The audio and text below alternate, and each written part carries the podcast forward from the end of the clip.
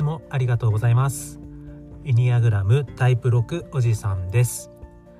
タイプ6の視点から得た日々の気づきを共有することで少しでもタイプ6の皆様が生きやすくなることを目指しているラジオです。それでは始めたいと思います。はいでは今日なんですけれども、えー、いよいよあれですね。えっ、と性格タイプ、えー、タイプ6、えー、忠実な人について、えー、いろいろと深掘りをしていきたいなと思います。はい。では、えー、タイプ6、えー、忠実な人、えー、私自身がタイプ6なんですけれども、え、そうですね。あのもしタイプ6を一言で言うとすれば相反する2つの感情を同時に持ちながら生きることができる人、えーと、プラスの面でもマイナスの面でもというふうに思っております。えー、タイプ6の方が、えー、持っている根源的な恐れっていうのが、えー、支えや導きがなく自力で生存できないことっていうのを、えー、根源的に恐れているそうです。え、ー、と、支えや導きがないのが嫌なんですね。で、えーと、そこから導き出される根源的欲求としては、えー、安全や支えが欲しいになります。えー、他の、えー、9つの、えーと、全部全9つある性格タイプの中で最も安全を求めて行動するのがタイプ6になります。え幼少期に、え無意識のうちに受け取ったメッセージっていうのが、えっと、自分を信じるのは良くないですね。はい、えっと、自分を信じることができないというメッセージを持っているので、えっと、どうしてもその自分以外の、えー、周囲にこう支えや導きを、えー、求めに行くっていうところから、まあ、根源的恐れであったりとか、えー、安全を求めるっていう根源的要求が出てきてるんじゃないかなとは思います。あと、えー、超自我のメッセージですね。えーと、超自我とは何かっていうと,、うんと、ちっちゃい頃から無意識のうちに、えー、自分自身の心の中に持つこう道徳的な規範とかルールですね。うんと、自分自身がそのルールを持とうと思って持ったルールじゃないんですよ。えっと、例えばなんだろうな、えっと、自分で食べた後のお皿は自分で洗うみたいなのってこう無意識じゃなくて、えっと後から、えっと意識的に自分で作ったとかもしくはその周りから言われて自分の中でそれをルールにしようと思ってこう意識的なルールだと思うんですけどこう自分の意識で作ったルールっていうのは超自我ではないんですね。えっと、超自我とは何かっていうともうあの自分自身が無意識のうちにこう小さな頃こう親に言われたりであったりとかこう周りの人から言われて、えっと、なんかいつの間にか自分の中で、えっと、ルール、まあ、道徳規範になっているものになります。で、えっと、それをまあ超自我と、えっと、心理学で呼ぶみたいなんですけれどもじゃあそのタイプ6が持っている、えー、長寿が、えー、タイプ6が無意識に持っている、えー、道徳的規範は何かっていうと、えー、期待されることをすれば大丈夫になります。えー、なのでタイプ6っていうのは、えー、無意識のうちに、えー、人から期待されることをしようとしますし、えっと、人から期待されていることをやっていれば、えっと何て言うかな自分自身の支えや導きがなくなることもなく、えー、結果として、えー、人から期待されることをやっていれば、えー、自分の安全は守られる、うん、自分の周りの人が離れていかないからですね。うん、というので、えっと、基本的にこうタイプ6っていうのは、え、人から、え、期待されていることをやろうと思いますし、え、人から期待されていることをやっていれば大丈夫と思いがちですし逆にあの人から期待されていることができないと思った時に、え、すごく、え、自分の気持ちが揺さぶられるっていう傾向があるのかなとは思います。えっと、私自身を振り返ってもやはりこうまああの今45なの45歳なのでやっぱこうもうあの仕事、えー、社会に出てからもう20年以上経っているのでどうしても仕事の話になるんですけれどもあのやはりこう会社から求められている数値とか目標とか、え役割責任期待っていったものを、えっと、それが達成できないとかうまくできていないっていう感っていうことを自分自身が、えー、勝手に感じてる時そういう時が本当にこう一番気持ちとして良くない方向に言ってるかなっていうのもありますし逆にこう周囲から期待されている例えば会社から期待されていることの方向に向かっているとかこう期待されている結果が出せているなっていう時はすごく安定して、うん、あのより良い結果に向かって走れているなってていうのは本当にあの実感としてありますのでこうやはりこう私自身タイプ6なんですけれどもこうタイプ6がこう自分が意識しないところで本当にこう期待されていることさえしていれば大丈夫ってあの思ってるんだろうなっていうのはあの非常に納得いくところがあります。はいでえっとまあ、タイプ6の、えー、っと主な傾向としてあの非常に人を引きつける魅力があることが多くそしてあの責任感が強い人が多いです。はいまあ、責任感が責任感が強いのは非常によくわかりますよね。えっと人に期待されていることをすれば大丈夫っていうことを、えっと、思ってますのでじゃあその人から期待されることをなんとか達成して自分の安全を守ろうとしますのでえ周囲から見たらあの何て言うかな期待されてることにしっかり応えようとして、えーと、努力するすごく責任感が強い人って映るのはあのむちゃよくわかります。でその結果、えっ、と何て言うかな人から期待されていることを達成するためにえっと、一生懸命頑張りますしじゃあ自分一人でそれが達成できないと思ったら、えっと、周囲にねあのすごく協力を求めながら、えー、その達成に向けて頑張るっていうこともできますのであのそういった中ですごくこう優しくて忠実で責任感があってこう努力するリーダーとみなされるので見なされることが多いですのでこう結果としてこう人を引きつけていくっていうのがあのタイプ6になるのかなとは思います。反面やはりこう不安と疑いを、持ちやすい傾向があります。えこれはですねこうタイプ6が、え思考センター、え未来のことを考えるっていうこともありますので、えっと、今がどんなにうまくいっていたとしても将来いつ自分の支えや導きがなくなるかわからないですし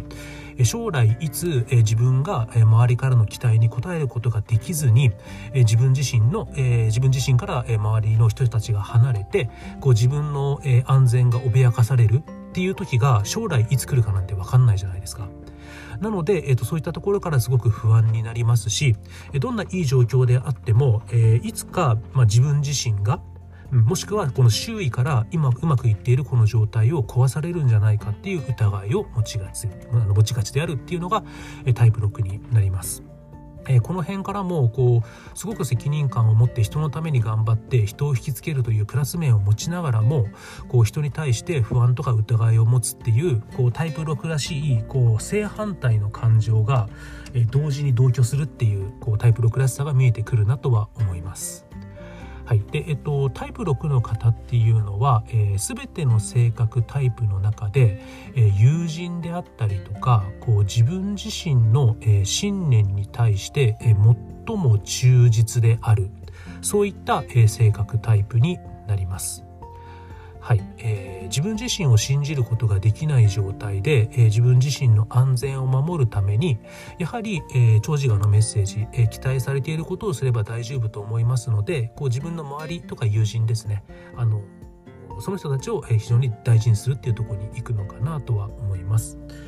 まあ、友人の期待に応えていれば確かに友人関係は壊れないので,、うん、で友人関係が壊れなければ少なくとも友人は自分の味方であり、えー、自分の安全を守ってくれる存在であるってまあ思ってるなというふうに感じます。えー、これ友人プラス家族も入りますね。はいえー、家族っていうのも、えーと、ある種家族の安全を守りたいとも思ってますしうんと何て言うかな、えーと、家族が自分自身のこう精神的とか、えー、の安全を守ってくれるとも当然思うんですね。はい、なので、えーと、家族の、えー、期待家族が自分に期待していることさえ守っていれば自分のこの家族の安全は守られる。結果として、えー、この家族に守られている自分も安全だっていうところに行くのであの家族も非常に、大事にするのかなとは思います。あと信念ですね、えー、自分を信じることは良くないという、えー、幼少期からのメッセージを持ってますので、えー、自分自身そのものを、えダイレクトに信じることっていうのがなかなかできないんですね。じゃあどうするかっていうと、え自分の中に、え例えば本とか人の言葉とかえー、周りから借りてきた信念、うん、あの自分の中から湧き上がるっていう感じじゃないイメージがありますね自分を振り返っても。あのどちらかというと,、えーと、例えば、え論語とか好きなんですけどあの論語を読んであの非あの日に我我が身を賛成するとかあとはマーク・トウェインさんって人も好きなんですけどあの人生の成功を分けるのは1日5分振り返る時間を持つかどうかだみたいな、えっと、いろんな言葉を集めてきて、えっと、自分の中に、えっと、信念を作るんですね。うん、でその自分が、え、周囲から集めてきた言葉とかで、えっと、作った信念を非常に大事にします。えなぜかといえばその裏側には自分自身そのものをダイレクトに信じることができないから。とはいえ自分の心の中に信じるものがなければ、えー、そもそもタイプ6っていうのは支えや導きが必要ですのでそうするとあのもちろん周囲に支えや導きを求めて、えーと、上司とかその家族とか友人を大切にするっていうのもあるんですけどとはいえ自分自身の中に支えや導きも欲しいですのでじゃあその支えや導きが何かってなると、えー、周囲から集めてきた言葉とかで作った信念ということになるのかなと思います。えー、タイプ6の方々なんですけれどもこう沈没する船と運命を共にしても他の性格タイプよりはるかに長くその関係性を手放さないそうです。え、おそらく「タイタニック」とかに乗ってたらその「タイタニックが」え、沈没するその寸前までその「タイタニック」から離れないっていうのが えとタイプ6なのかなとはますあの自分が選んだその環境自分が選んだその人自分が選んだその状況に対して非常に忠実であるというふうに考えることができるかなとは思います。えー、考え方であったりとか、えー、システムそれから信念といったものに対してあの非常に忠実です。ただ、えー、と、ていうかな、うんと、ある考え方、あるシステム、えー、ある信念に忠実であるんですけれども、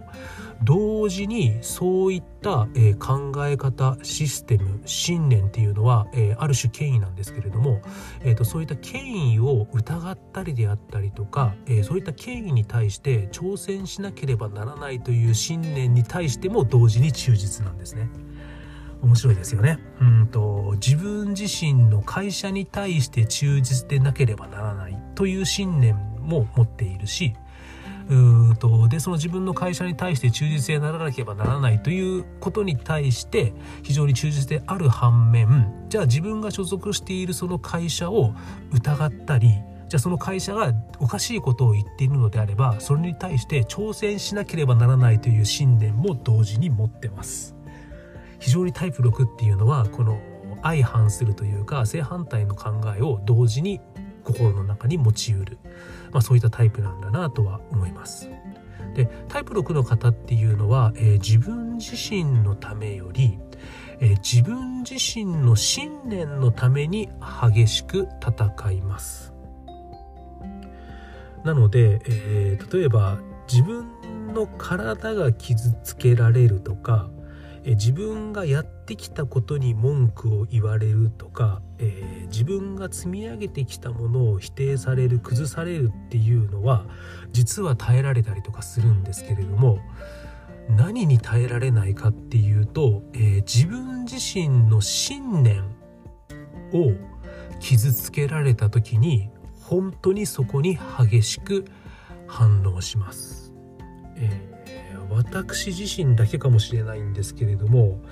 えっと、僕その仕事とかでも、えっと、日常生活家庭でも自分がやっている行動を非難されるとかえ自分が言っていることを対して文句言われるとかはそんなに実は答えないんですけれどもただあなた信念ないよねとかあなたが考えているそのやり方おかしいその考え方がおかしいっていう、え、自分が信じているものを否定されるとむちゃくちゃ何て言うかな怒ります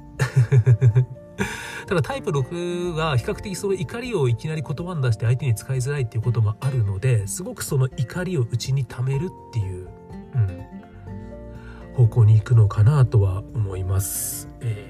実はこの3月に、えー、前の会社を辞めて新しい会社に転職してるんですけれども、えっと、その前の会社も何て言うかな自分がやっている仕事とか結果とか行動とかが、まあ、うまくいかなくってそのそれに対してそのああだこうだ言われるのは、まあ、確かにその嫌な気持ちはするんですけれども、まあ、なんかそこまであのなんだよってならないんですよね。その言われた人に対してとかその会社に対して、まあ、確かに自分に悪いところもあると思うし、まあ、資料が足りなかったところもあると思うし、まあ、行動量が足りなかったりとか、ま、方向が違ったのかな反省しなきゃって思えるんですけれどもただその前の会社を辞めた理由は何かというとあの仕事上のことを言われたからではなくてうんと、自分自身を、えっとね、一回その本当にその会社の一番偉い人に、お前辞めろって言われたことがあって僕の信念の中で、えーと、人間を大切にすべき、うん、人を大切にしたいっていう気持ちが信念がすごくあってでそれを言われた時にやはりこう自分の中のこう人を大切にするっていう信念が傷つけられたんですよね。うん、この会社この環境っていうのは、まあ、たまたまその瞬間かもしれないけど、えーと人を大切にしないところなんだなっていうことを感じ取ってしまってそうするとこう自分の信念を傷つけられたことになり結果としてここにはいられないなっていう選択をしたっていうことなんですね。うん。タイプ6がめんどくさいんじゃなくて僕がめんどくさいなって すごく思っちゃいました。そうですね。えっとちょっとまあ長くなってきたのでえっとまずこの辺までにしていきたいんですけれどもえっとタイプ6えっと1個ポイントとしてはえっと正反対の感情を同時に持ちうるタイプなんだよっていうことですね。はい。えっと人のために非常に頑張ることができるんですけれども同時にその頑張っているその人に対してどこまでも不安とか疑念を拭いきれないっていうタイプなんだよっていうことですね。はい、あとは、えー、自分自身が傷つけられることは大事大丈夫なんですけれども、えーと、自分自身の信念とか自分自身が大切にしている考え方を傷つけられるのは許せなかったりします。なのであの意外と、まあタイプ6それから僕自身がそうなのかもしれないんですけど意外とあの僕自身を非難されることはえっとまあ、その僕自身の信念を非難されるのは嫌なんですけど自分自身の行動とか考え方とかやってることをねあの非難されるのは意外と大丈夫でただ自分の友人とかチームとか自分の家族を非難されるとあのすごく頭にくるんですね。それはおそらくあの自分の中でその友人とか家族とか、うん、自分のチームっていうのがあの非常に大事自分になってまあ信念というか、まあ、自分自身を支えてくれるものだと思っているのであの自分の支えを、えー、非難されるっていうことは、まあ、結果自分の安全が脅かされるからっていうとこに行くのかなと思ってます。まあ、逆に言うとあの自分自身を非難されても耐えられるのはあの自分自身を信じてないっていう あの子供自体のメッセージがあったりとかやはりタイプ6としてまだまだ自分を支えるのは自分ってなってないんでしょうね。うん、なのであの自分を支えているであろうチームとか家族とか仲間が非難されると,、えー、と結果、えっと、結果として、えー、と自分の安全自分の根源的要求が傷つけられると思ってすごくあの反応的に、えー、とイラッとしちゃうのかなっていうふうに思いました。はいあのタイプ6について話すとどこまでも話す気がします。のでちょっと長くなるかも。あのまた次回以降もタイプ6についてあのいろいろと話していきたいと思いますのであのぜひお付き合いいただければと思います。あのタイプ6以外の方にとっては退屈な時間になってしまうかもしれないんですけれどもこう僕の中でこう僕自身の考えなんですけれどもやはりこう人間関係において、まあ、相手の価値観というか、まあ、価値観なんかいくらでもあるんであのやはりその相手がどんな風にもう自分とは違う考え方とか自分とは違う思考回路とか自分とは違った物事を大切にするやり方をするんだなっていうことを知っとくことがすごく本当にコミュニケーションにおいて大事だなと思ってまして、えっと、なのであの僕もやはりタイプ6以外タイプ1とかタイプ2とかタイプ3とかの、えっと、ことをすごく知りたいと思ってますし同時にもし皆様がタイプ6でなかったとしてもあのタイプ6のことを知るというのははあの必ずプラスになる部分があるんじゃないかとあの信じたいですのであのぜひお付き合いいただけるとありがたいです。じゃああの今日どうもありがとうございました。あの次回もまたタイプ6について掘り下げていきます。エニアグラムタイプ6おじさんでした。失礼します。